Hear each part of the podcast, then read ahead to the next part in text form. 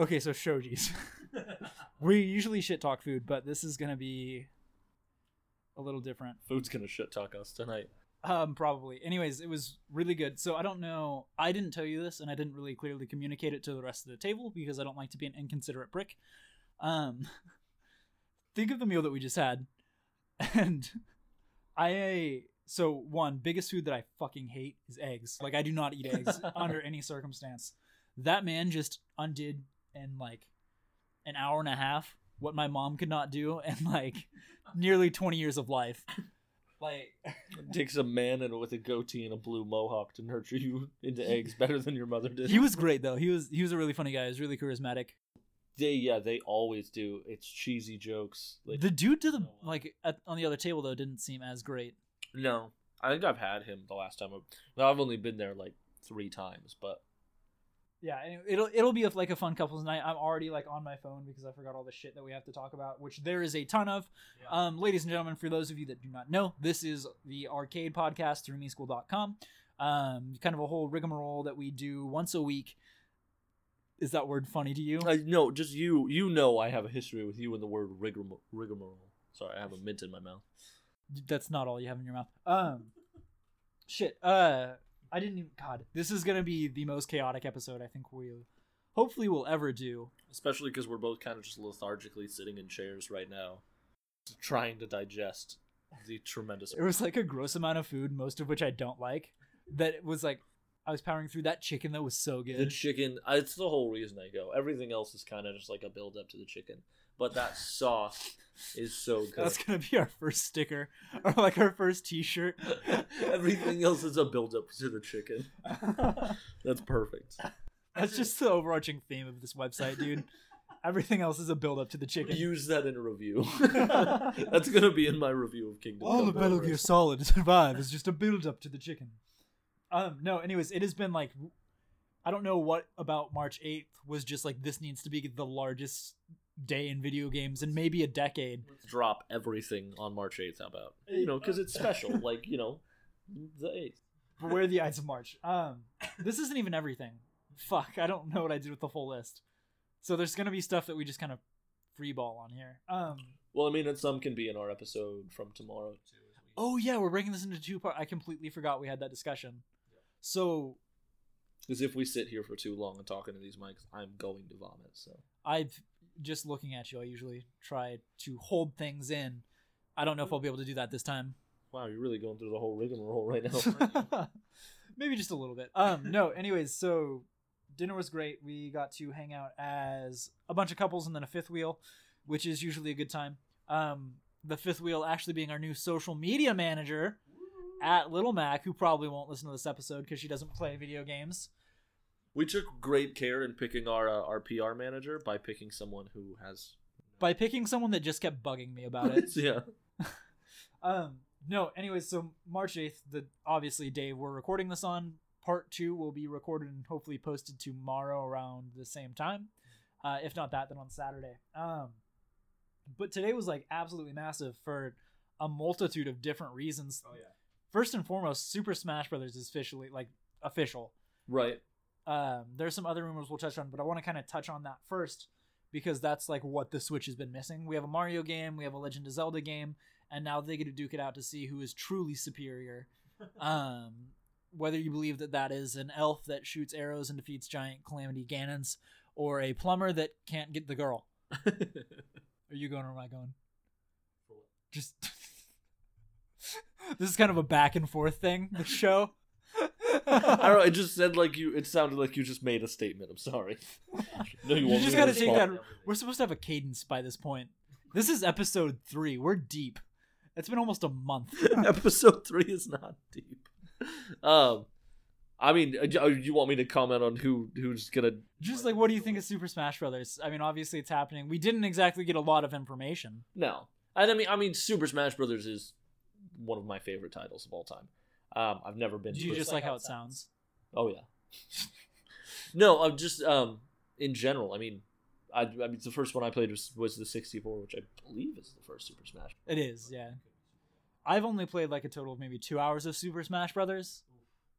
So we're, definitely planning on doing like some sort of video with it. Obviously, Oh, we can have some fun with Super Smash Bros. oh, probably. I hope so. I hope. I mean, I've always had fun with it when I played Super Smash Brothers. If not, what the two hours you played. Who were like your dream characters? Um, see, and it always changed. Like I used to think that I was really good with Fox, and then I played against like people who weren't the computer. Um, and I was not good with Fox. Um, but I think I think I do decent with like uh, Mario and like in the new the new ones with the the DLC characters. Um, I did pretty decent as Cloud or Bayonetta. And I had a- How did Bayonetta play? I mean, I feel like she's really out of place. it was she was interesting. She was definitely a really heavy hitter. Um, I remember there's one basically with Bayonetta. I just spiked your damage up and then hit with this one move that was just devastating. Um, where like this giant boot just basically knocks you way off the map without any hopes of coming. Was it just like the being really attractive one? There's a lot more boob use than most other characters. yeah, I know. you know, Nintendo, great company, not really known for like their tits. Like when I think Nintendo, I don't really think like boob characters. Maybe, like I mean, Samus. There's Zero, Zero Suit Samus, but she's pretty much it. And then the Yeah. girl from Arms that like made waves back in the day. I don't even know who the girl from Arms is. No one knows who the girl from Arms is. That game sold one million copies. No one can tell you anything about Arms. I don't know. We, Wii Fit Trainer was pretty cute. I really liked how she didn't have a face. yeah, a little fair skinned. Uh, just maybe a little. She's always that board too. She has like a weird thing with the board. Yeah, Do you think that that's like her first love? the board. The board. We would vote that over the male Wii Fit Trainer. No, they kind of have like a uh, just it's super professional, like just a workplace relationship. Super professional. No, but I'm super stoked. Um, obviously, so Splatoon characters, Ink Boys and Gals, International Women's Day, so we can't forget the Ink Gals. Um, That's our one shout out. You're welcome. I I no, dude. Like I, I went to make like three different tweets, and I was like, I I really there's so many people to thank. Like there's so many amazing women in this industry that like I don't want to just like thank them all. I feel like that's a blanket. I feel like there are specific people. Yeah. Like Amy Hennig is one I mentioned. Asshole. Amy Hennig is one that I mentioned at dinner. Um, you know, Unchar- wrote Uncharted, the canceled Star Wars thirteen thirteen. Amazing woman. Um, We talked about Amy Hennig in the last episode too. every episode from here on out. Are you thinking of Michelle, the E3 person? No, no, I'm not thinking of Michelle. Honestly, like as soon as we're done recording these, I forget what we talk about. like t- the the people that like we know, our friends that listen to the show, they were like, "It was so funny when you guys were talking about that," and I was like, "Yeah," and I have no fucking clue what they're on about. You're walking by them like, who are these people? What are they talking about? Do I have dementia? Where am I? no. Um. Anyways, God, I am so tired and full. Like this is just. This is gonna be a shit show. I mean, it's not going to be worse than the other episodes, but it's not going to be better. um. Um. Smash Brothers. We're talking about Smash Brothers. Good thing dead air is not bad for a podcast. um, no, anyways, so I'm super excited who, to see who they cook up. Who's Who who would be like your dream addition to Super Smash Bros? Realistic or not? Like you know, someone that Nintendo would never sign. Um, I think it would be super interesting to see what they could do with like Master Chief. with Master Chief, that'd be I- a good I- one. Honestly, I just want to see like. Do you remember PlayStation All Stars Bat All All Stars All st- All Stars All Stars Battle Royale? Not many people do, so I don't really I- criticize you if you don't. I, I remember it, but I never played it. you, that's but fine. I, I saw the cover and contemplated buying it, and then made the conscious decision not. so like the 2008 Smash Brothers that had uh, Snake in it, um, they had him. So obviously they didn't want to give it to PlayStation, so they had to use um, Ra- Raiden from fucking, and he was he was one of the better characters, which is not great. I always played Parappa the Rapper was my main, which is maybe my favorite sentence to say. Parappa the Rap was my main. yes, Oh man, they did that in 4K. Redid Parappa the Rapper. really? people are like impressed that I know who that is, and I'm like, I'm not that young. I'm not. I'm not like super well versed in it, but I'm surprised that they made a 4K. Sir, well, they just remastered. Oh, j- okay. Cool thing about Parappa the Rapper 2.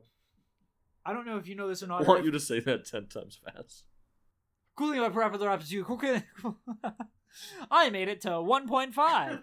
Um, no, anyways, cool thing about Parappa the Rapper 2, I don't know if you remember this. I'm actually brushed up on Parappa the Rapper lore, even though I can't remember the main character's name from the sequel. No, but um, Super brushed up. once you once you beat Parappa the Rapper 2 on, or you just beat it at all, you don't have to beat it on a difficulty. Um, you you get to play through it as Parappa the Rapper, and they don't just change out the skin. It's like an all new game. So you get like two games for the price of one. it's like in the Force Unleashed where you unlock the Luke Skywalker skin and then the whole story doesn't make sense anymore. No, they would no. All that game did after you like applied a skin was like skip cutscenes. Yeah, no, but like then you're like it's like, yeah, go kill all these rebels, and you're Luke Skywalker dressed in your yellow jacket, Oh, cutting down okay. rebels, and you're like, ah. The mods on that game were pretty sweet, or not mods, but like cheat codes. Mhm. Those were always. that was a lot of fun. They didn't have a I, you know, and I think I, I know we're, we're just ridiculously off topic now. But I think Force Unleashed kind of got a bad rap. I didn't think it was that bad. So I played that game on the PSP, which was dramatically different from the Xbox version. I played it on I- the PSP as well. Love that game, Yep. and so for I think that the just- PSP might have had the better version. Uh, maybe it's just the like that's the best we could get. Like I remember playing Madden on the PSP and being like, "This is great," and then playing like a full console edition of Madden and being like, "Oh, this is how it's supposed to go." No, but like you know how on the PSP version you actually had like the ship. Like there wasn't a ton you could do there, but there was a ship. But you could go on the ship, yeah. Yeah, but the Xbox 360 version didn't have that. It was basically just menus. If you download that game on PC right now, um, the controls are going to be super shitty because it's made for a controller. It's worse than Dark Souls, and you will see that there's like there's no ship, which is lame. That's boring.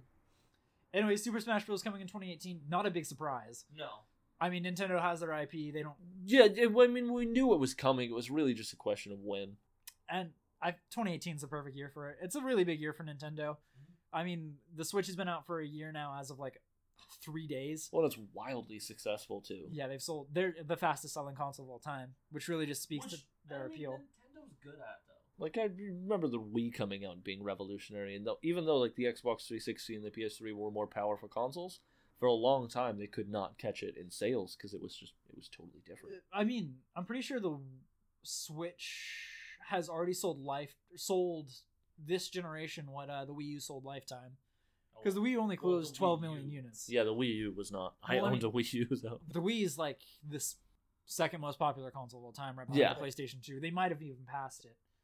Um, yeah. So I mean, no big surprise there. Um, moving along, just because there's like 30 things to get to. Um, it is okay, cool. I just wanted to back this up because I only saw it on one website.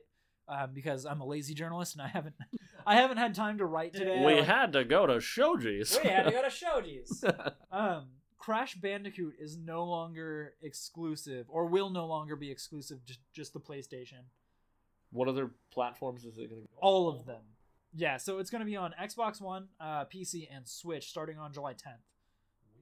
That is super weird. It's going to be really weird. Obviously, I mean, because that's like the Mac Daddy of PlayStation exclusives. Crash Bandicoot's been exclusive at one point. I don't think it really is anymore. I'd say he's rivaled by like not necessarily Ratchet and Clank, but um, like I'd say Nathan Drake is probably our new icon. Well, I, I just mean it like I remember wanting a PlayStation One to play Crash Crash Bandicoot. Like I- it was the game to have. Right, yeah. And I mean, I don't think you're alone in that either. And then No. Crash Team Racing came out, and that was like the reason to buy a PlayStation. And yeah, it's just it's weird to see it go off of PlayStation. Like I get why they would do it now, especially you know how long it's been since there's been a Crash Bandicoot, and with the N. Sane and N. Sane trilogy, it's it's interesting to see it happen. Well, I mean, It just feels weird to have it not on the PlayStation. it's owned by so they don't own Crash. No, I know, Right. Okay. I was but it's making it's always been just on the PlayStation. You, It's like playing. do you really expect Activision to like respect this? I mean, all. I mean, all when it comes to Activision and EA and respect, no. I almost wrote an article about this. Well, I probably still will now that I've talked about this. Crash Bandicoot is for fucking sadists. that game is so hard. Like, there's so many points where it's like, this game isn't fun. Fucking the kangaroo romper or whatever. Fuck that guy. He's you. See, but if you take that out of context, it's just you saying "fucking the kangaroo." don't. They're a lean alternative to beef. um, so wait, what would you? What would? Ripper Roo. Ripperoo's his name. He's better in Crash Bandicoot 2. Way easier to fight. Crash Bandicoot 1, fuck that guy. Also, fuck all of the village levels where you have to fight like the tribal people. Fuck, so, much about, those games. I love Crash Bandicoot. I bought that little 9-inch PVC figure and it's one of my favorite collectibles that I have. Get that fucking look off your no, face. No, I'm not. I didn't say shit. I might have spent $70 on a Crash Bandicoot that won't blow me, I but just. just glad we don't have to talk about budgets about that. Jesse keeps getting mad at me at the budget when I just want to buy pirate pops. Props, not pops. and extra microphones, extra Elgatos. Extra everything. He's complaining about getting a free Elgato. No, I'm not. It's not free. It's for the business. for you to use at home so I don't have to. We don't have to talk about this on the podcast. Mommy and Daddy are fighting. no, but I mean, all, really, all this is gonna do is like people on Xbox One and Switch and PC or. Well, hold on, I'll touch on that in a second. Are gonna get to see how frustrating these games can be. what What would you rate as a more difficult game, Cuphead or Crash Bandicoot? Because I mean, they're similar styles of game. I probably have less trouble getting through stages on Cuphead than I do Crash Bandicoot. It wasn't that way on PS1, um, which I only played that game for I don't even know how long on PS1. Long enough for it to be a clear memory in my head, but not much longer than that. um, I had to go over like okay, so here okay, where I grew up, it's basically like about two blocks worth of driveway where like all my family owned property. So there were like five houses there. Um, there was the one that I stayed at most of the time, which was my grandparents' house, which I think I've showed you pictures of Probably. because it looks like Somalia. I grew up like dirt poor. If I had a Um, nickel for every time you talked about your childhood, yeah, probably. Yeah. then I might have been able to buy a house that didn't look like Somalia. Um, no, so anyways, like we were like the one on the street, so everyone was like, crack addicts live there, and I was like, you're not wrong. Um, Showed them. no, and then um, like you go back, there was my grandma Velvet's house. The family church was like to the right, which I will one day inherit if things keep going the way that they're going. I cannot imagine you owning a church. I can't either, but it's gonna be so much fun. You wouldn't be able to step in your own property without literally setting. no, anyways, my grandma Velvet's house, and then John and Patty. Um, Oh, delightful people. They actually really are. They're like they're the ones that like basically run the church right now. Like, John's the pastor. Um, my cousin Keisha and Rashandra, uh, they adopted. I'm sorry. What? I have like a my family is like super interracial. You know what? Actually, I have a sister named Latricia. Okay, but no, my family's like su- basically um, without diving too much into their backstories, uh, She lives at this address. It's my aunt Patty. It was her sister. Um, they're both adopted, I think, from different mothers. But um, my aunt Patty is it, from the face you made, you're surprised, but she is an African American woman. No, I just. Uh, um, I just, I just wouldn't. You've never talked about that aspect to me, and you're, without offending anybody, probably the whitest person I've ever met. so- I can show you so many more people. Uh, no, anyways, Tyler doesn't um, no, anyways, so like, they were the ones with like the PlayStation. I had an SNES until I was like 13 or 14 with a really short period where I had like an, a modded Xbox, like an original Xbox. So I would go over there to play like Crash Bandicoot and stuff and like um Sir Daniel's game. I forget it right now. Do you know? Uh, yeah, I have no you idea. know who Sir. Daniel is? I feel bad that I don't remember his name. It's gonna come to me, I'm sure. Um, It's gonna be like halfway through the podcast. Ah! yeah, I mean, I'm pretty sure you've been in a room with me when I just like remembered something and say it out loud, because I do it a lot. Probably, I, I like, I would, I would doubt it would surprise me. I do this thing where like for some reason I just forget nouns, like nothing else. That's just like my one kink my brain has, other than like several other thing other things, um, and I'll just like forget nouns, and it, it's super awkward when I'm talking to people, and I'm trying to describe like the Daytona 500. And I'm like the race with all the cars. As opposed to the one with all the dogs. Think about when they're turning left, but like two thousand times. Dale Earnhardt might have uh, been in there. Um, he might have died in that one. Yeah, but so basically, that's where like all my PlayStation memories come from, from like the good old days. See, that's kind of how it was for me though too. Like, I, I had a PlayStation One, but I actually never owned a PlayStation Two, even though it's one of my favorite consoles. I did get a PlayStation 2 eventually. I forget when though. Yeah. It's kind of a blur in my mind. I don't think I could put my life on a timeline. if like if I tried, I don't think I could. I, I, I mine would be skewed. No, but like my friend had a PlayStation 2. I feel like I talked about this on the podcast before too. I tell the same stories a lot, so that's probably gonna happen. Kingdom Hearts Deliverance. King- W- That would be the best Kingdom Kingdom Hearts world. First person Kingdom Hearts game with like realism, but also still Disney and Sephiroth, no! Go wash your head in a bucket, filthy peasant.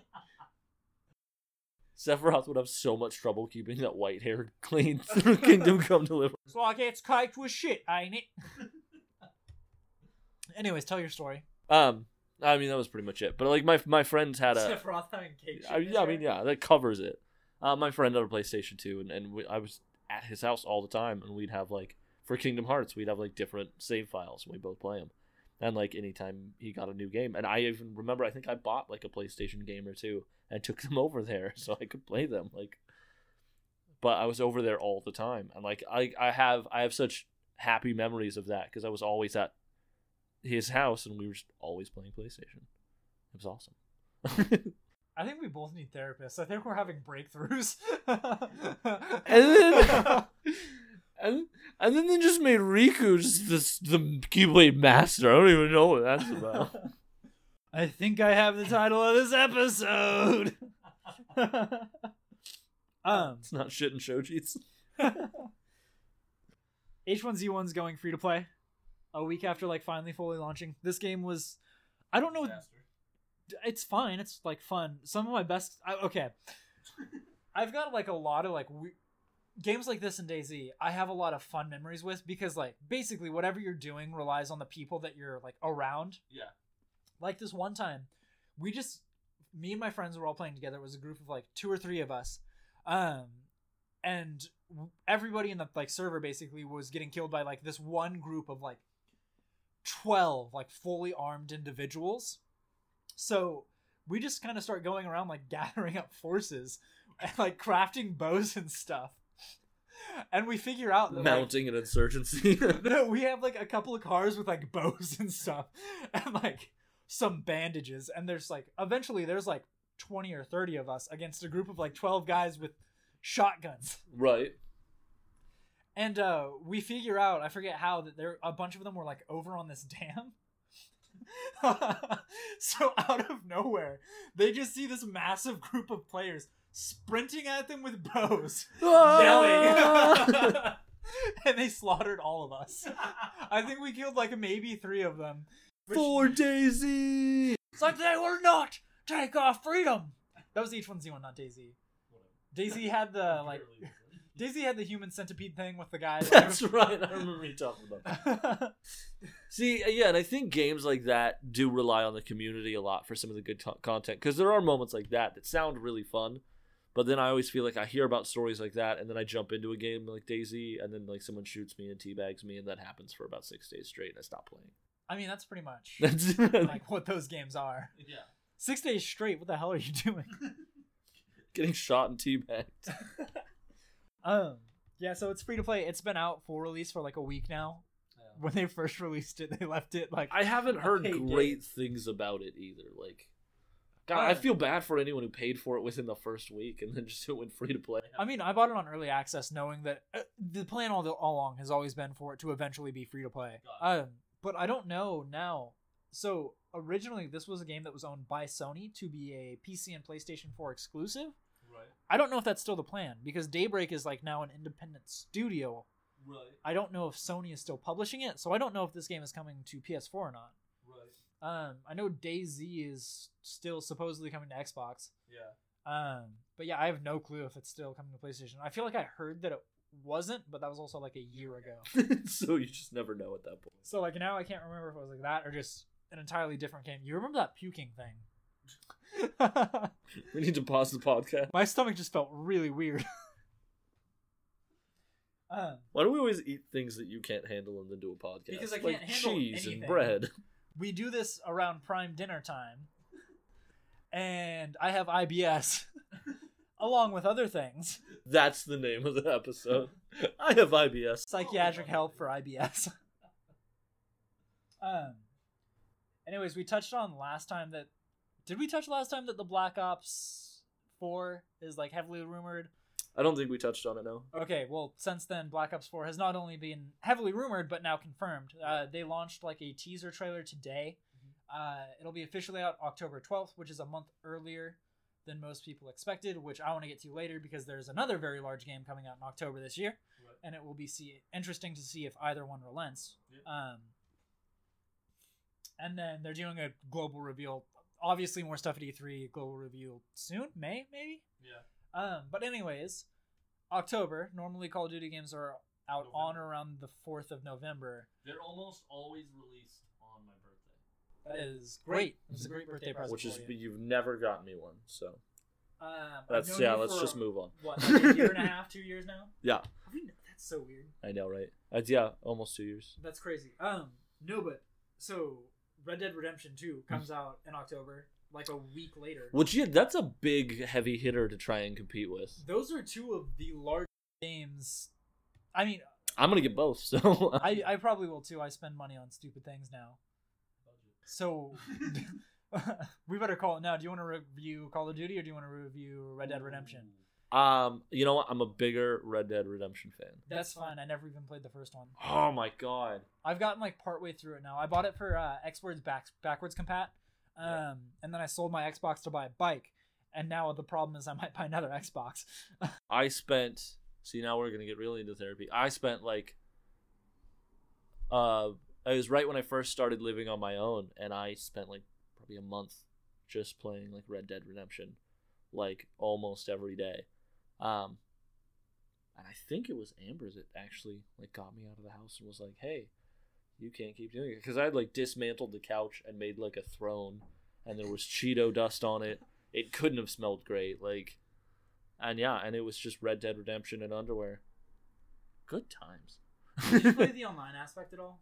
I didn't get into the online aspect too much. Um, it, I was interested in it, but it was kind of another one of those things where I just got shot and teabagged, so I stopped playing it.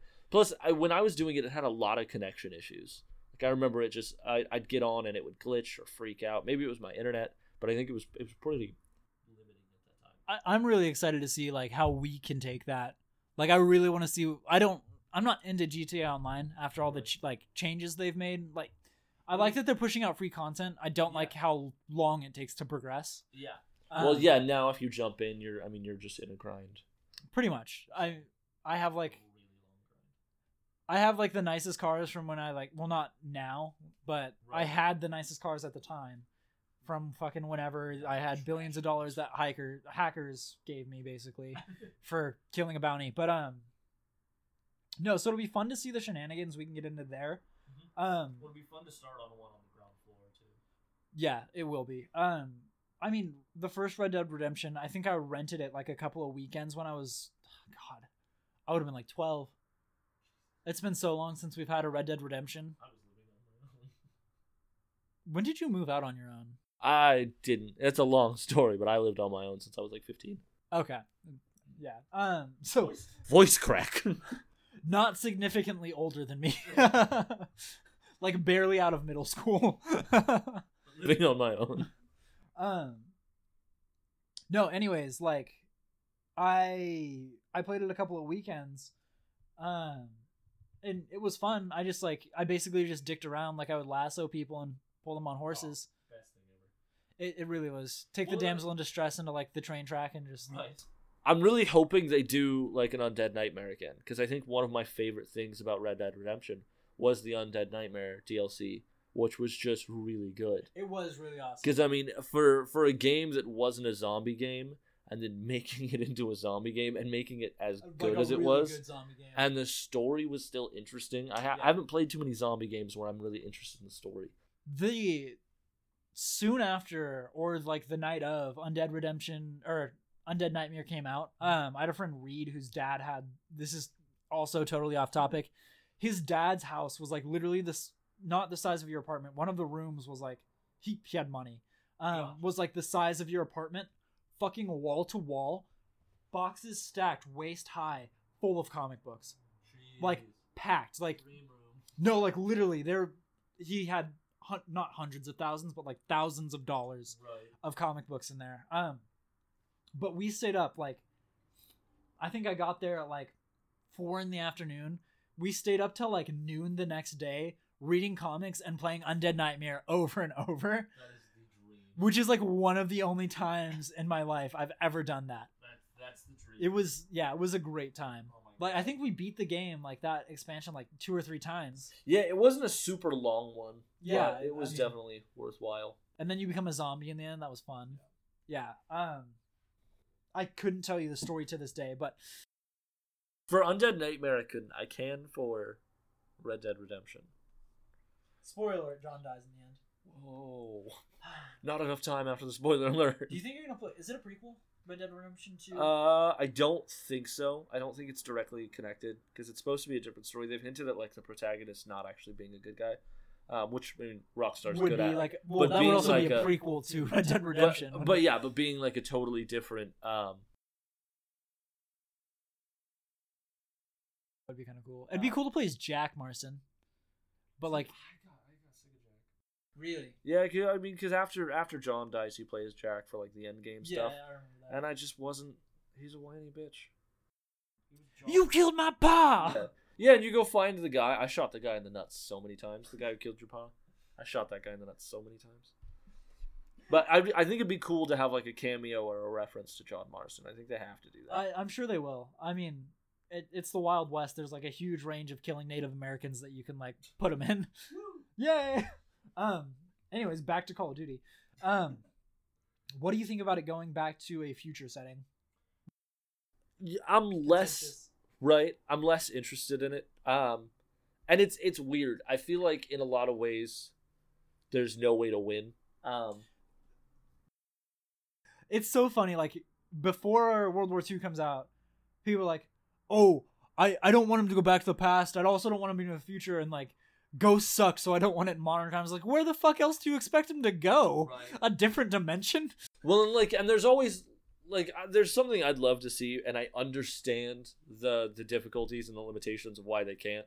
Um, but I'd love to see like things earlier in World War II. Like they've hinted or they've talked about trying to make like not Call of Duty in general, but just game developers have talked about making like a Civil War or Revolutionary War era first person shooter, and See, the reason they that to be, can't, like- it's boring. It's so boring. because if you miss your shot and it's like on one hand i get it and on one hand i don't. Because if you've ever played uh Mount & Blade napoleonic wars like you, you have that issue. Your gun is super inaccurate. It takes forever to load.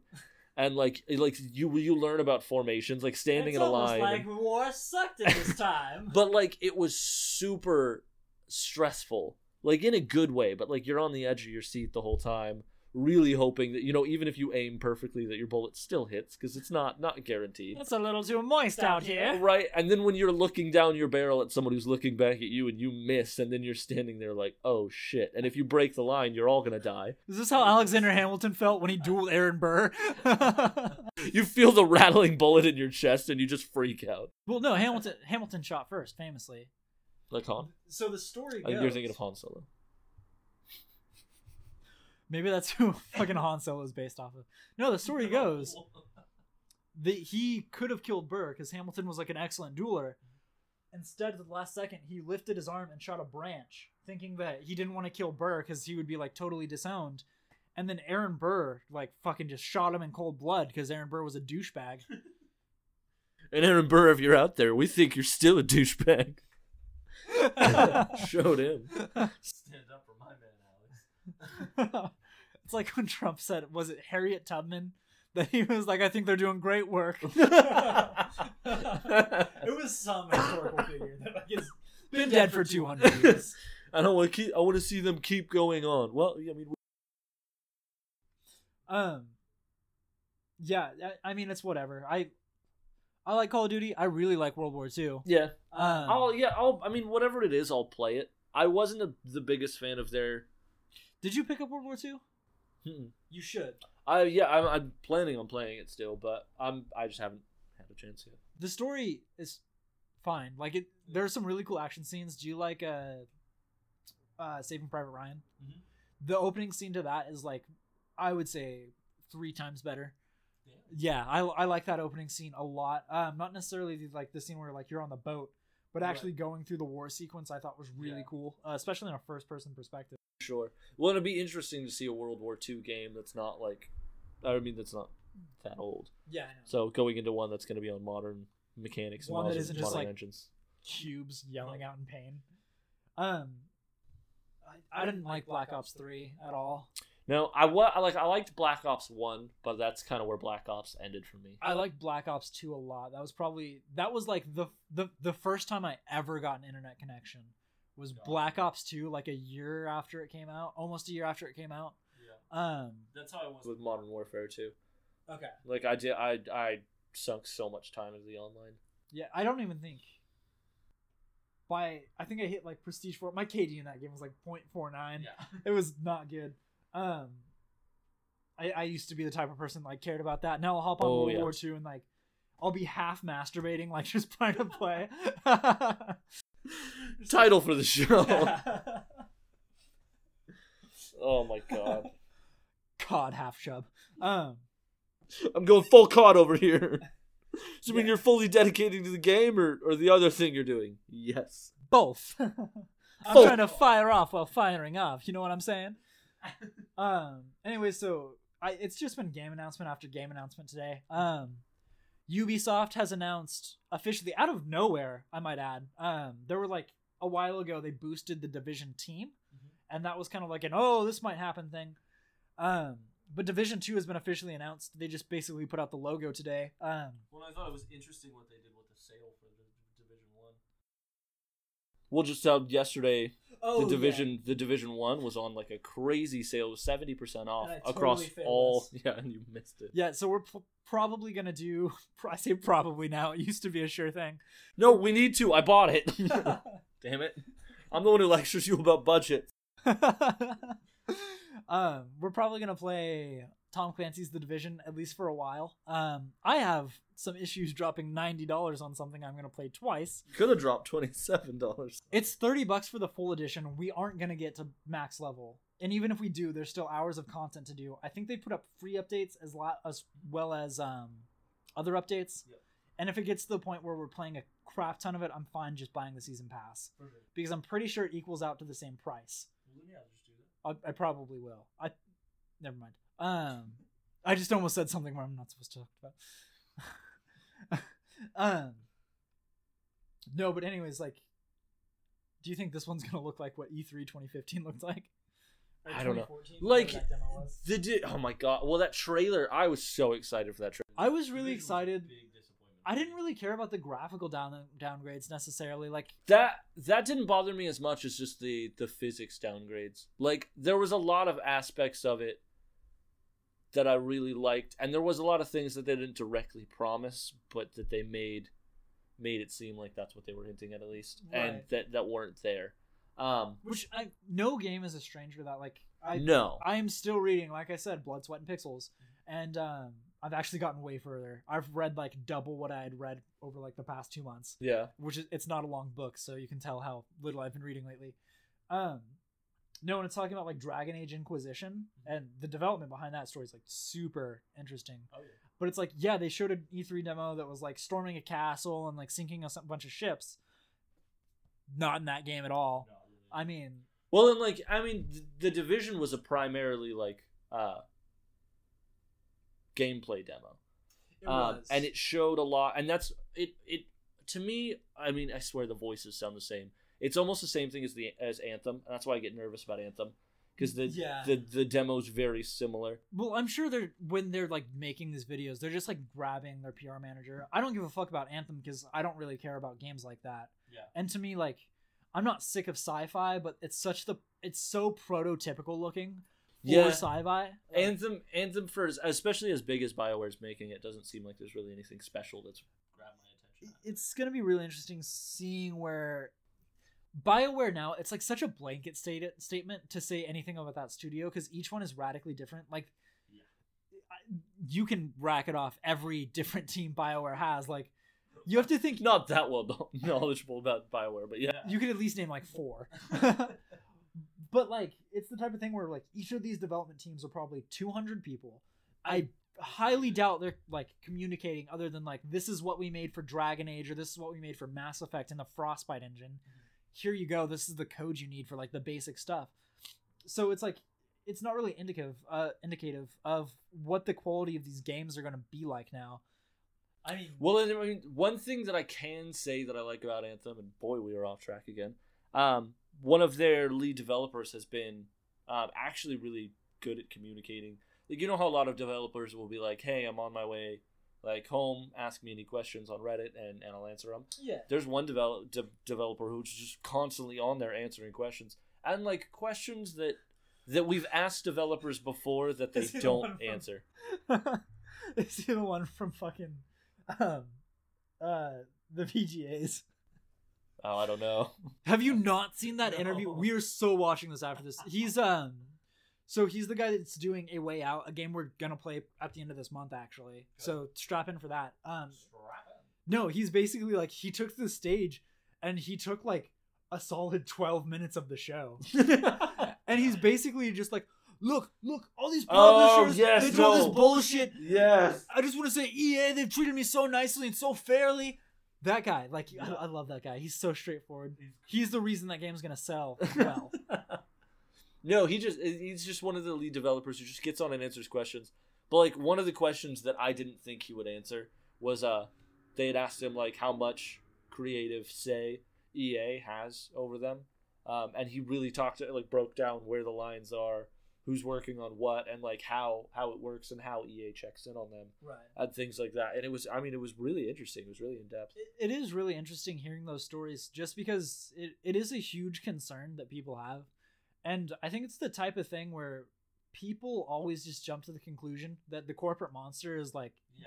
not your friend which i mean of course to a degree that's true like it's always going to be true they are out there to make a return for their shareholders Right. um i don't think ea is by any stretch of the imagination the worst company in the united states No. i don't think that they deserve that two years in a row i do think that it was a wake-up call for them and that ultimately is a good thing uh especially because they did take that Mhm. and to a greater or lesser extent depending on the game and how they need their market trends to you know happen right. uh, they actually kind of took that and tried to learn something from it. Yeah. Um, which is, I hate to be a pinko liberal pussy or whatever, but for like that's not something a company like Monsanto would do. Right. Um, Well, I mean, and like a- against popular belief, um, you know, it's not really in EA's best interest to go in and mess up a game like Mass Effect Andromeda. right. So any Bioware, and I mean, and I'm, I'm one of them. Any Bioware fanboys or Mass Effect fanboys who are gonna go, oh, EA really fucked up Mass Effect Andromeda. They're, I mean, they're not the only factor.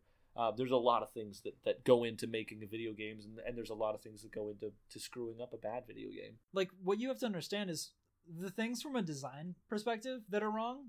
That's largely on the developer.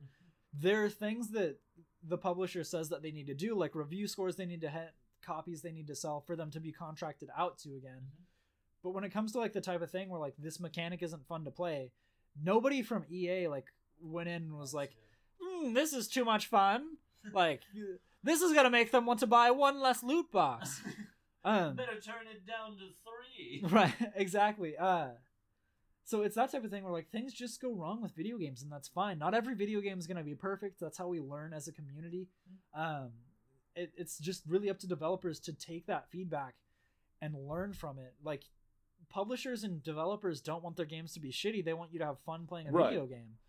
Um, and it's just that focus can change. I mean, if if a game demands like beautiful graphic graphics, God forbid Battlefront 2, like there part of that game is super fun. If Oh, if it wasn't for microtransactions in there, the improvements they had on the original Battlefield are they exponentially they make that game so much better. Um, Well, And I mean, to bring the whole thing back full full circle too is, I mean, I mean, the the division was one of my biggest disappointments when it's released, and I'm actually pretty excited to play it now. Now that it's, I feel a full game, and I feel Right. I feel a little bit closer to what they were trying to deliver. I, I Maybe like- not the thing I was expecting, but I think that's more on me at this point than it is on them because I think they've, for the most part, made up for what they've done. right. So I'm pretty excited for that, and now and it's a perfect time to release the Division Two now. Because It- if it they is. hadn't done anything and they announced the Division Two, I'd be like, screw that. But not only that, I've bought the Division One, and I'll probably buy the Division Two. I, I'll probably buy the Division 2. It's the same thing with Destiny. I mean, I was done with Destiny right after I finished the first raid. I went and traded it for Shadow of Mordor. Um, and actually, strangely enough, for Destiny 2, I traded to- towards uh, I traded that towards uh, Shadow of War. so it kind of came full circle.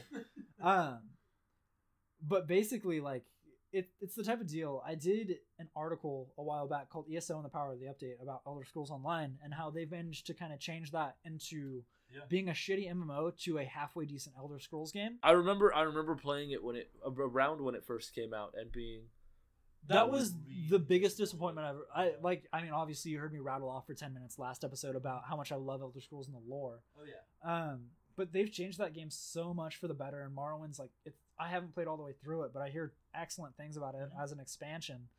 Um, and I really think that the division has done that as well. Yeah.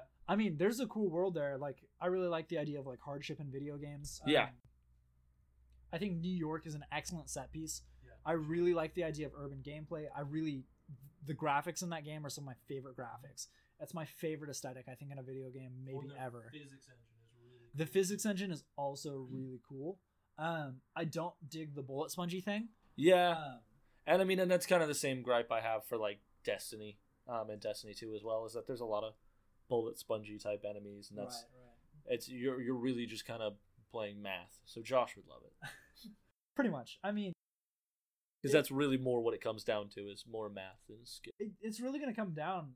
Can they communicate with players? Can they ensure that what you're seeing i- is that what you're going to get? I mean, mm-hmm. in the same press conference, I think we got a that was no, that was Ubisoft. The division's Ubisoft. I don't know why I'm Yeah. Speaking. I always associate the division with EA just because of the color scheme, how it's orange. Right?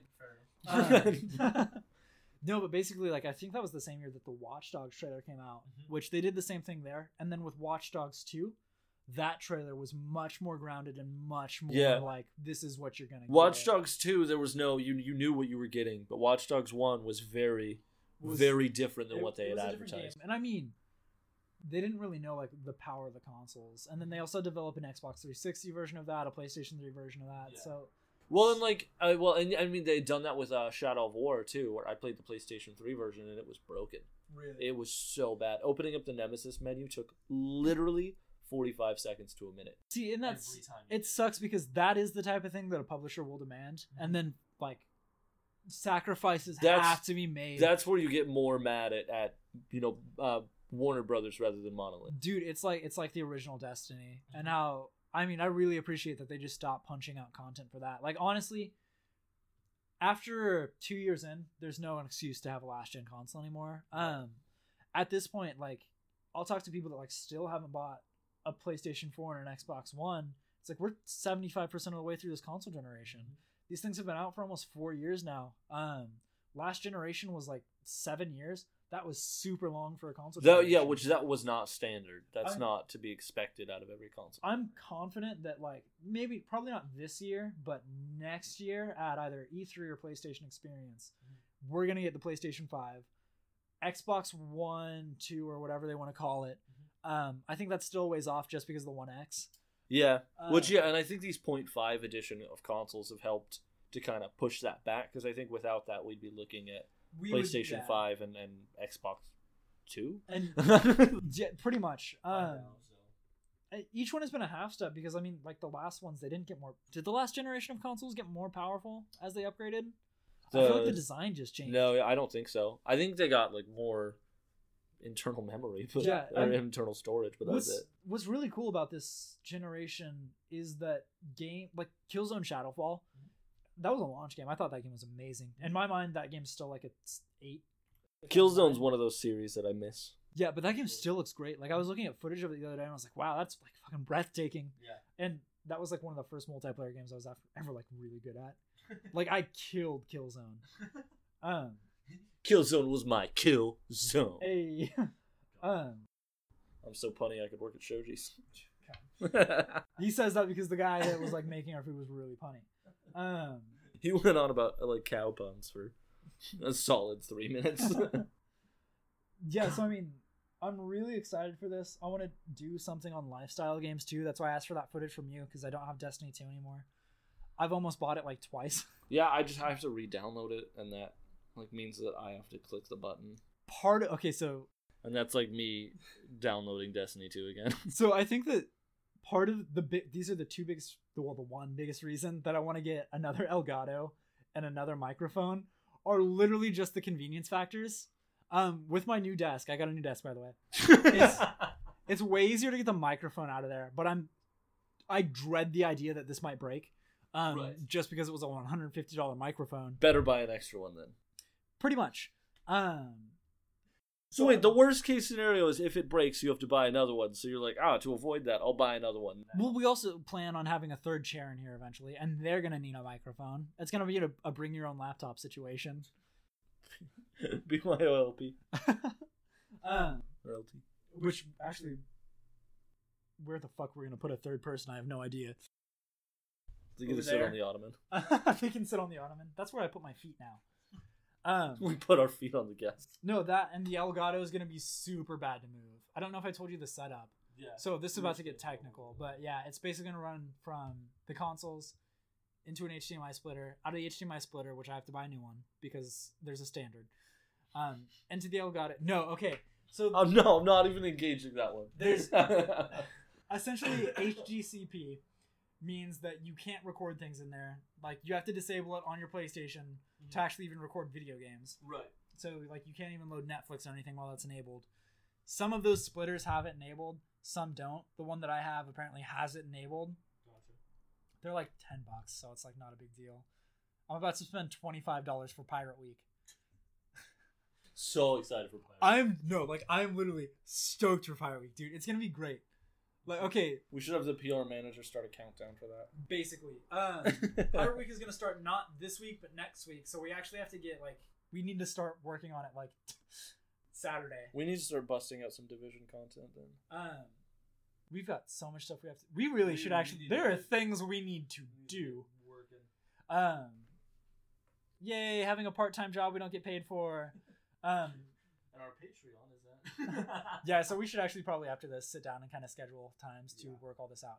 Um, Maybe without the microphones. Sorry guys. no, but anyways, like just to kind of like hype this up, I, I do want to talk about Pirate Week. For Um, sure. not this week, but the week after next week. Um, the week before Sea of Thieves comes out, which is why it's so topical. We're gonna be doing Pirate Week, so we're gonna talk about our favorite pirate video games. The topical tropical pirate week. Haven't thought of anything past. Sorry. we just got the tagline.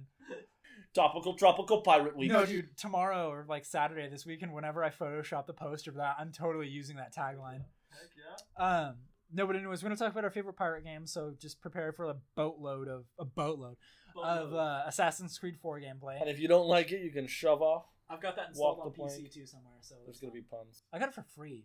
They give that game out for free. It was like three years old at the time, but they gave it out for free Still the best game you can get for free. It's It- like one my of that's my favorite Assassin's Creed. because it's the best Assassin's It's Creed. So good. Actually, have you played Origins? I have not played Origins. I think I was gonna loan you Origins And then you before. it. Yeah, Circle, Cir- yeah, Circle of Life. son of a bitch. Um, No, No, but I want to borrow it's New so good, Colossus, but you're gonna trade it before I get a chance. I bought that game digitally. I buy most of my games digitally now. I do a lot of them too now. It's I mean, especially because I get them on PC. And I, well, I mean, more money goes to the publisher and the developer, so like, I feel like that's the better way to do it. Honestly, um, I have a friend who has a video game store who closed, so I've I've heard mixed ideas on it. at the end of the day, like now that all the local shops are closed, like I don't really care about big corporations. So it's the type of thing like I the more the developer doesn't see the money, but the publisher does, and the more money the publisher makes, it, the more likely it is that the developer is going to get that. Um, don't like buying games on Steam sales. Right. Uh, I try to buy games at full price um, because one, I hate money, as you can tell, and two, waiting for like seasonal things is the worst thing you can do to the video game industry. Like it hurts the industry so much. Yeah. Paying fucking five dollars for a thirty dollar game is not a good thing. Right. Um, like people pour their heart and souls into these. I still do it because I'm poor. So. Like, dude, I'll like give you the extra money. I know I owe you money because I've said that before. right. but- we have that deal with other games. I still owe you seven dollars. Uh, but basically, like, This is why I'm in charge of the budget. sure. I'm Whatever. putting myself in charge of the budget. Um, so the Division Two, uh, great time. We'll see. We'll see what it is. We'll do a react. It'll yeah, it'll be interesting to see what they want to do with it. It'll be interesting to see. Um, I think we should start making predictions when they drop like a teaser. Um, that's gonna be kind of comparing it to the last trailer and seeing, you know, what what what happened with the division on release and then where it's at now, and predictions for the division two and if it's gonna go through anything similar or if they've if they've totally learned a lesson. Which Um. So no, the last thing on the chopping board. Honestly, I don't know if we'll do.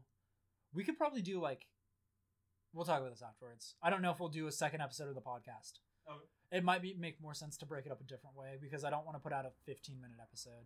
Just Yeah. because the other stuff to talk about is like really small. I mean, do you want to just cram it in today? Uh, we'll see how long this next one takes us Okay. because we're getting We're almost at an hour. Yeah. yeah. Um, so it's time for what is becoming a weekly segment, your Paula talk on Me School Games.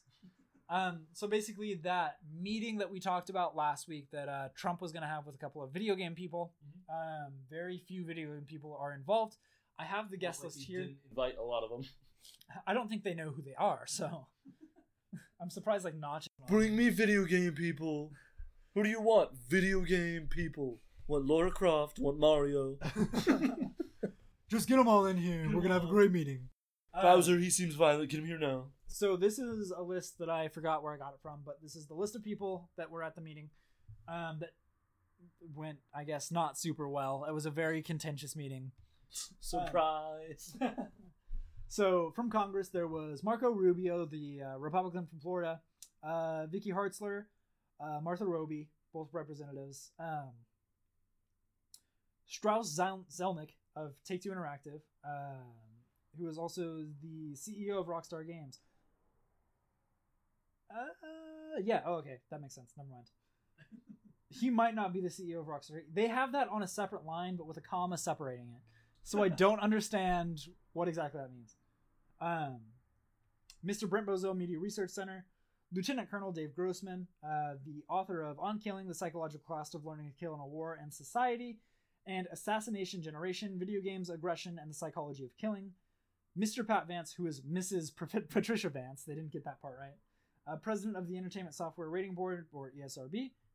Uh, Mr. Mike Gallagher, uh, President and CEO of the ESA. Mr. Robert Altman, Chairman and CEO of ZeniMax Media and Melissa Henson, Mother from Parents Television Council. My throat hurts so much. I don't suppose there's anything left in that. Uh, yeah, Terry Donovan. Yeah. Okay, that's what CEO stands for. Cool. So I guess they just didn't think his name was worth it. Real quick, I'm gonna get a little bit more naked. Bounce chicka wow. Bounce ba bounce ba bow. Jesse has the third nipple. I have the normal set of six. Um, both of us have seen each other's nipples tonight. Now I think. Did you catch on her nipple? I did catch it. Okay, cool. Um, is there anything in that Dr Pepper? There's not. Fuck. Okay, it's all good. I'll be fine. There were there were cats feeding on the nipples, so I didn't want to stare directly at them. Anyway, so apparently the meeting started. Uh, I didn't really have time to gather that much information about the meeting, but I hear it didn't go well. the meeting, not the media, the meeting started with um, just basically a video, a compilation of video game like gory scenes, like Doom and shit like that, followed by the sentence, "Now that was violent, wasn't it?" so that kind of sets the tone. Um, right. forget the specific name, uh, an association of video game developers who were not invited, which is a recurring theme for people like chipping in on this, said that they would absolutely under no circumstance be used as a scapegoat for Right. violence as opposed to like gun control basically, Right. Which wherever you fall on gun control is a really good argument because there are no studies, reputable studies Right. linking video games to actual like gun violence. And there have been many studies. so many. So many. Well, because I mean, I, I, I think we talked about this on the first episode too, but that's always been an argument of just target targeting popular media. Um, you know, whether it's television, comic books, or video games, whatever's the the most trending item at that time is is something that's rotting your brain or causing violence or any any of pick pick awful scenario. And, and I mean, we're the perfect scapegoat too. Our industry's still pretty fledgling, and it's like a multi-billion industry now. Uh, I mean, any industry that can almost be killed by ET is is a fragile industry. that was what 30 years ago. It was still almost killed by ET. I, pretty much, but saved by a guy with a mustache. The only thing better than ET is a plumber. Mario is gaming's Jesus. Like that's all I have to say on that. Um, I want that painting. the people at the meeting that like were representative of parents or whatever that like fucking apparently can't tell their kids no and not buy them a game that says on the box rated M for mature 17 plus for sex, nudity, violence, and fucking. porn It's almost like the ESRB is just has their thumbs up their ass and don't have a job.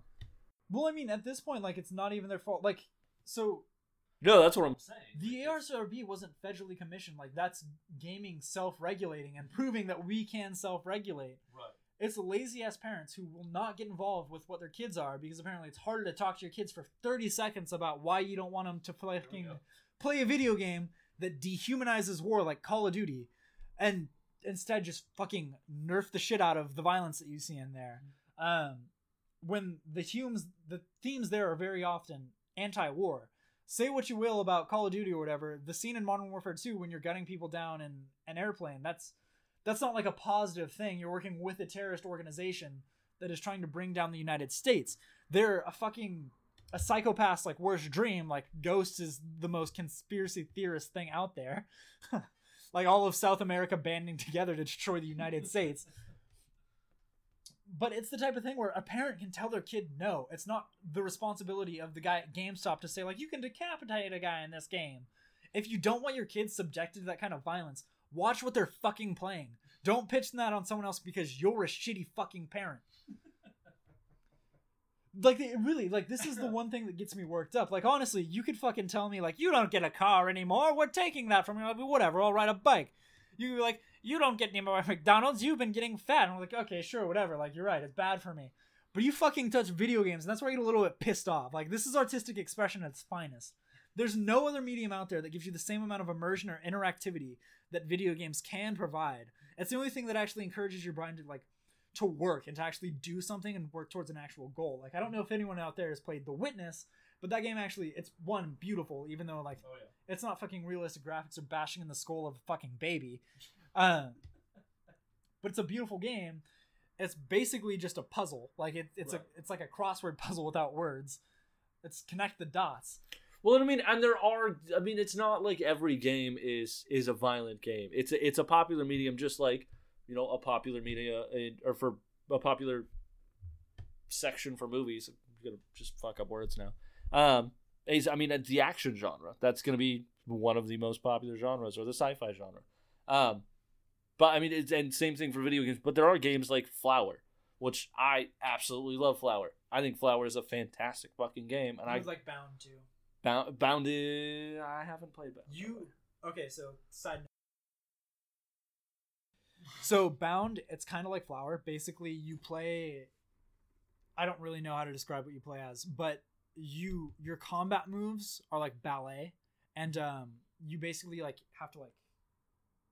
I forget what they're called. They're in Cirque du Freak. They're like not on ropes or anything. They have like those silky Oh yeah, ropes, and they, like that like use that, hang from the ceiling. Yeah, It was a PS Plus game. You can probably still get it pretty cheap. It's fucking amazing. It's, Yeah. it's a gorgeous game. well, and like, and I got I got Flower when I was working a really stressful job, and um, I was working nights, and I was just stressed all the time. Um, I got Flower. I was a flower petal blowing on the wind with peaceful music. Do you think And- people are gonna hear me cracking my back? Oh, probably it was really loud. It was pretty gross too. Um, Felt nice. But I mean, as silly as it is to just play as a flower petal that's going, you know, from flower to flower, um, it was it was a gorgeous game and it was relaxing and I loved it. Flowers gonna have a special place in my heart because it was just different and I really really enjoyed it and I and I love seeing more things like that. And it's it's it sucks to have attacks on the gaming industry now, especially when you know so many indie developers and things like that are working on really artistic, really truly beautiful it's games. th- exactly. It's such a pure form of artistic expression. Um, even if you break it down, games fundamentally are just different variations of older games. If you look at Doom, that is basically a game of chess. You move, the enemies move, and you need to do your best to defeat the enemies and move on to the next Right. segment. Um, and so wherever it falls, these games are art, and it's representative of freedom of speech.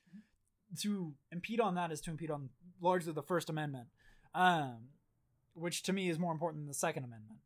Uh, now it's the type of thing where obviously there are games that take it too far. We've mentioned before hatred, um, which is a game that shouldn't exist. Yep. There's a difference between tasteful violence and untasteful violence, Yes. um, and things that are insensitive. I think Doom is tasteful. It's it's not necessarily gross just to see gore. If it's Right. over the top, like it's cartoonish violence. Um, Right. Obviously, it was the type of thing like where someone's head is being like bashed in. Yeah, maybe that is a little bit too far. Um, but it also depends on the context. Um, if it's the type of thing where it's about the horrors of war, like you see in Battlefield One, um, that that's what that game is about. It's about how awful World War One Right. was. Well, and I mean, and and if your child, if you're worried about your child, let's say your 12 year old child being experienced to the horrors of war and and uh, just just the worst the worst parts of the worst things that anyone would have to go through, um, you know, in a very minor version in a video game. If you're worried about that, then maybe they shouldn't be playing an M-rated video game that's 17 and up. Exactly. I mean, the kids that want Call of Duty, Splatoon exists for a reason. I mean, obviously, like Nintendo games aren't specifically made for kids, but they cater towards that audience. Yeah. Splatoon is a great shooter. It's a great way to play games like that. There are also games like Plants vs Zombies, uh, which you can still go out and buy. Um, they, those games aren't going or games like The Sims, or I mean, there's there's so many different g- and really good quality games that don't have to be the bloody, violent. Like I, I have a young niece. Um, I have a young niece who's just starting to get into video games. I'm not going to get her Call of Duty World War Two. I'm not going to get her Battlefield One. I'm not gonna I'm not going to get her these gruesome, violent games. I'd get her games like Flower. Or Yeah, I think exactly. right now she's playing the Princess Sofia game, but still. I, I mean, there's absolutely no reason to go out and get your kid like Grand Theft Auto. Like, I don't want to play Grand Theft Auto in first person because I just don't want to mow down people in first pe- Right. first person. Well, and a, and a huge argument against against what I'm saying here now is that you know whether it's the parent buying the game for the kid or not, the game's going to get their he- hands on it, and that's another situation where you just need to pay fucking attention to your kid.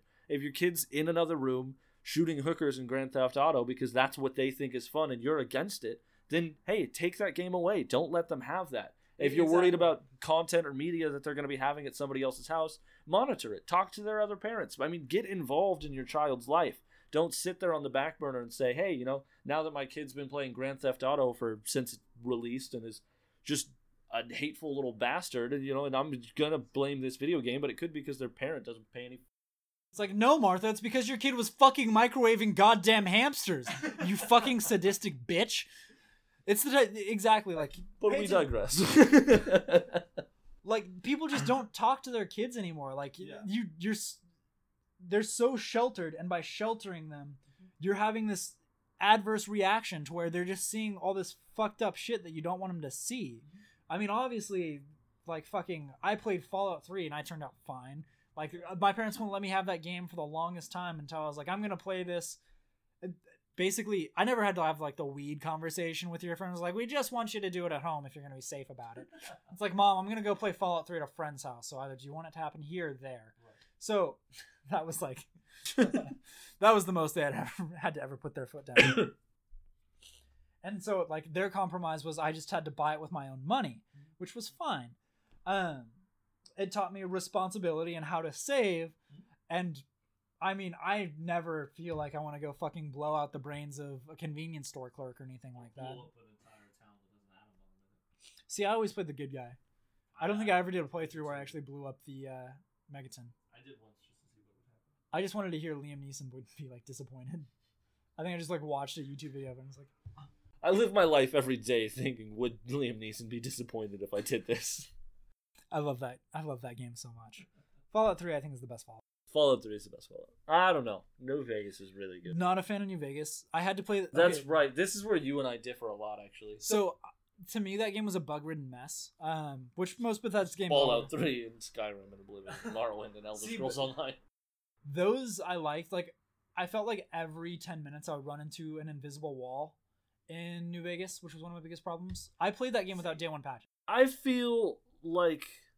Also, Also- there was your first problem. Well, I, I feel like New Vegas was one of my least buggy Bethesda experiences. See, Fallout Three was really buggy. I remember getting trapped in a rock, um, like many times, like and not trapped See, in a rock. that's that happened to me a couple times in New Vegas. Like it basically got to the point where um I mean obviously I still played the hell out of that game. My biggest issue was that it when it was over, it was over, which is something they solved with Fallout 3 Brotherhood of Steel and then took two steps back on. yeah, but I mean, the, the Fallout Three vanilla without any DLC ran into the same issue. You had to have a save before the final mission to be able to play after the story ended. Uh, right, but I mean even with that DLC, it's like that's still two steps back. Yeah, Um but I bas- yeah, that game I, I've got a sore spot. on. I've tried to go back and play it too, like just on PC and stuff with mods, and I just can't. I still I lo- I went back and played it. it- it's the type of like all these people they have the stupid fucking accents. I don't give a fuck about the music on the radio. Like I love the music that plays in Fallout 4 and Fallout 3. Mm-hmm. Like I'm I'm into that kind of music for some strange reason. Oh, reason. see, I I do it too with Fallout New Vegas. Though my mom was singing one of those songs, and I like went on past the part that like everybody knows. Like went on a little bit further, and she was like, "Who are you?" Charming at me. I'm just a Fallout player.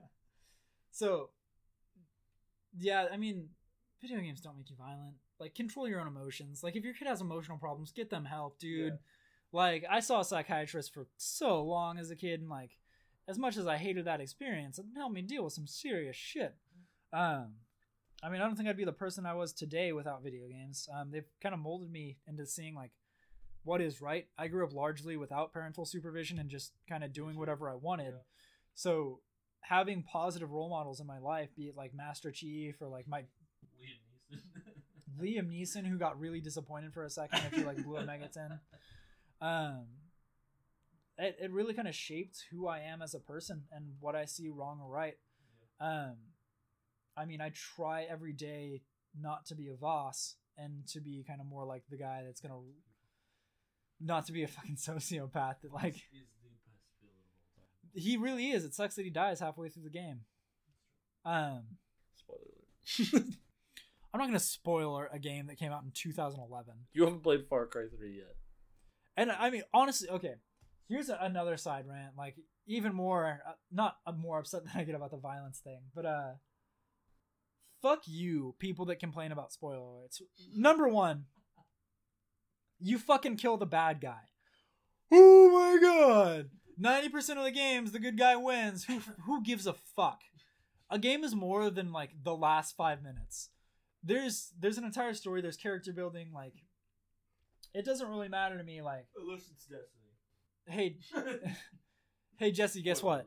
At the end of Far Cry 4, you can either let Pagan Min walk or you can kill him. It turns out you were like he, he was kind of a good guy all along, and that the two siblings are kind of shit. I feel like everybody in Far Cry 4 was shit. So. I see, but it's the type of thing where like, oh, Pagan Min's kind of a good guy. Cool. I mean, that doesn't really mean anything unless you've played literally the entire game. Where it Well, turns I mean, out yeah, and it was only kind of a good guy. He was still a sadistic psychopath. But... he is a sadistic psychopath. It's kind of on your side. Um, so That was pretty nice. just don't complain about spoiler alerts. Like there are so many other big problems out there. Well, but I think there are scenarios where spoiler alerts, like spoiler alert. Um, this shouldn't be one that I should have to spoiler alert, but just in case, I don't want to be that guy. Um, Han Solo dies. Han Solo dies. And guess what? Sure, like, oh, beloved character is dead. Fucking Harrison Ford hated playing Han Solo since the second movie. Yeah, but that shouldn't change. Yeah, he's also hated playing Indiana Jones in almost every other role he's in. Harrison Ford's a grumpy old man. God forbid we stop recycling ideas. I I just I don't I think I think it would have changed the experience seeing the movie for the first time going in knowing that detail outright. Like you know you can speculate. There are plenty of people went in the movie thinking, yeah, Han Solo's probably not going to make it out of this movie. But it's not about the fact that he dies. It's about the fact that he becomes a father figure for Rey, who has never had a real father figure. Like it's it's about the relationship he builds with Finn and Rey and Chewbacca. Spoiler, spoiler alert in general. That I mean, all all of that stuff happens. Regardless, spoiler spoiler alert about information like that. No, I'm I'm with you on like, um, you know, main villain in a bad in a in a video game dies. That shouldn't come as a shock. Um, honestly, I'd be more shocked to hear a spoiler like, yeah, this guy actually gets away at the end of the game. And you're like, what? What the fuck was the whole? game Yeah, exactly. Like it's the type of thing where obviously if it's something like that, Yeah. don't talk about it. Like there are massive twisted games like in Mass Effect Three. There are three different colors you can have. Um, Hey, there's there's uh, there's two other endings. but if it's the type of thing where like, oh yeah, Arno kills the bad guy at the end of Assassin's Creed Unity, who cares? Like really, who cares? Do you like? Is it that big? Of, like one of the No, biggest. Assassin's Creed Unity was a garbage game. no, it's the type of thing where like I remember one time this comment is so pertinent in my mind just for like this entire culture, the spoil c- culture. Um, where IGN posted a video about Dead Kings, the one and only Assassin's Creed Unity expansion, where it's like it takes you play as Arno, it takes place after the story and the events of Unity, and the dude was like, "Thanks for fucking spoiling that Arno doesn't die at the end of the game." It's like, dude, fuck you. Yeah. Like, Well, I mean, and I think I think a lot of it comes down to, you know, uh, just simply being entitled. you, it is a sense of entitlement. That's, Yeah. that's exactly what. So it I is. think I think there are parts where it's you know, like like with with Harrison Ford's character, uh, um, dying in in, uh, the Force Awakens, you know that comes down to. Wanting wanting to enjoy the media and not having a major major piece of it wre- wrecked for you, um, but I think when it comes down to just bad mouthing a developer who gave out basic information about a game that you should already know, and you want to get upset about that, I think that comes down straight to entitlement. Um, and it, I mean, it'd be tough to totally find out where the line lies, and I think the line's probably going to be in a different spot for every person. Um, Right, I mean, yeah, obviously there's a delineation there between what's acceptable and what's not acceptable. Um, well, and I think and a lot of it relies on you too. Like if you're, like you know, I saw the Star Wars movie a little late. I think, uh, or no, I saw Return of the Jedi late. Um, and so until I saw Return of the Jedi, I didn't go looking at memes or anything because I didn't want to stumble across anything and be the like, "How dare you!" When it is out Yeah. there, it is out there. Yeah. Um, don't be the asshole that goes out there and just puts things on the internet.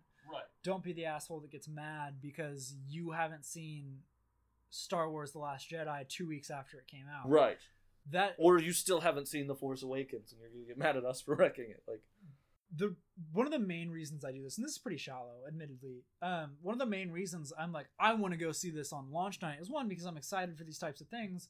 Two, I really like to be part of the conversation. I probably wouldn't play half the games that I play Yeah. um, if it wasn't to be part of a, a like the conversation. Yeah. That's why I don't really go back and clear my backlog that option like that often. Um, right now, the only reason I'm going back and playing the games that I didn't beat are because I want to do videos that are relevant to those games.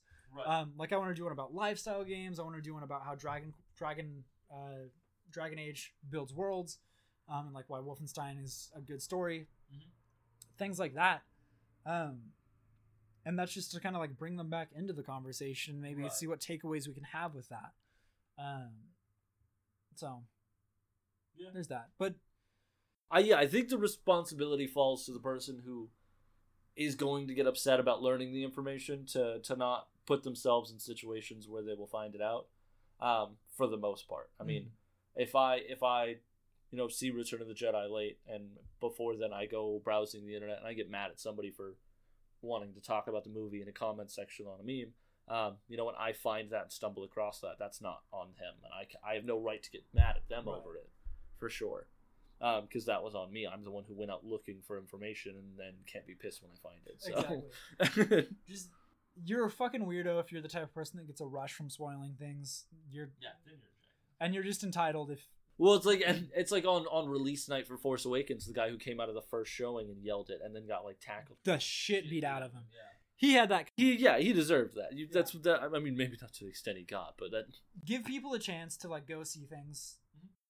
A And give people a chance to enjoy things. Right, right. I mean, obviously, it depends on the content you're kind of like consuming. Mm-hmm. Um, a movie, two weeks, fair amount of time.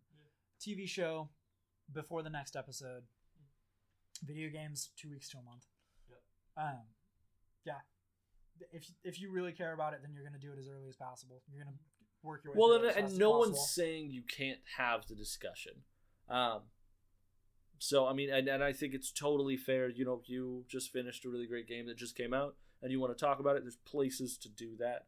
Um, but you know, in the comment section on something totally unrelated is kind of just a dick move, or just posting anywhere about it is kind of just a dick move. These things really aren't a big deal. No. Like No, and don't let it ruin your life. So a, a movie got spoiled. Just spoiled. Fucking damn it! I'm so tired. So a movie got spoiled. Fuck it. There's other movies. You're you're gonna play ten games this year, guys. Um, do you really care if ten percent of them has ten percent? If that ten percent, if ten percent of the ten percent get like ruined for you, like come on. Um, we've rattled on for long enough though. Um, we'll probably talk. I fuck my throat hurts so bad, like I'm definitely losing my voice. Um, we'll talk about if we're gonna do a part two of this. The other stuff is pretty small that would go up, so honestly, I kind of wanted to do it as like a news video, um, where we just kind of like do a 20 minute react to like the, yeah. the three things. Um, on you can probably just come over to my house tomorrow and we'll just set it up, um, and just I don't know, maybe go a little off cuff. But um, this has been episode three, um, which is not a lot.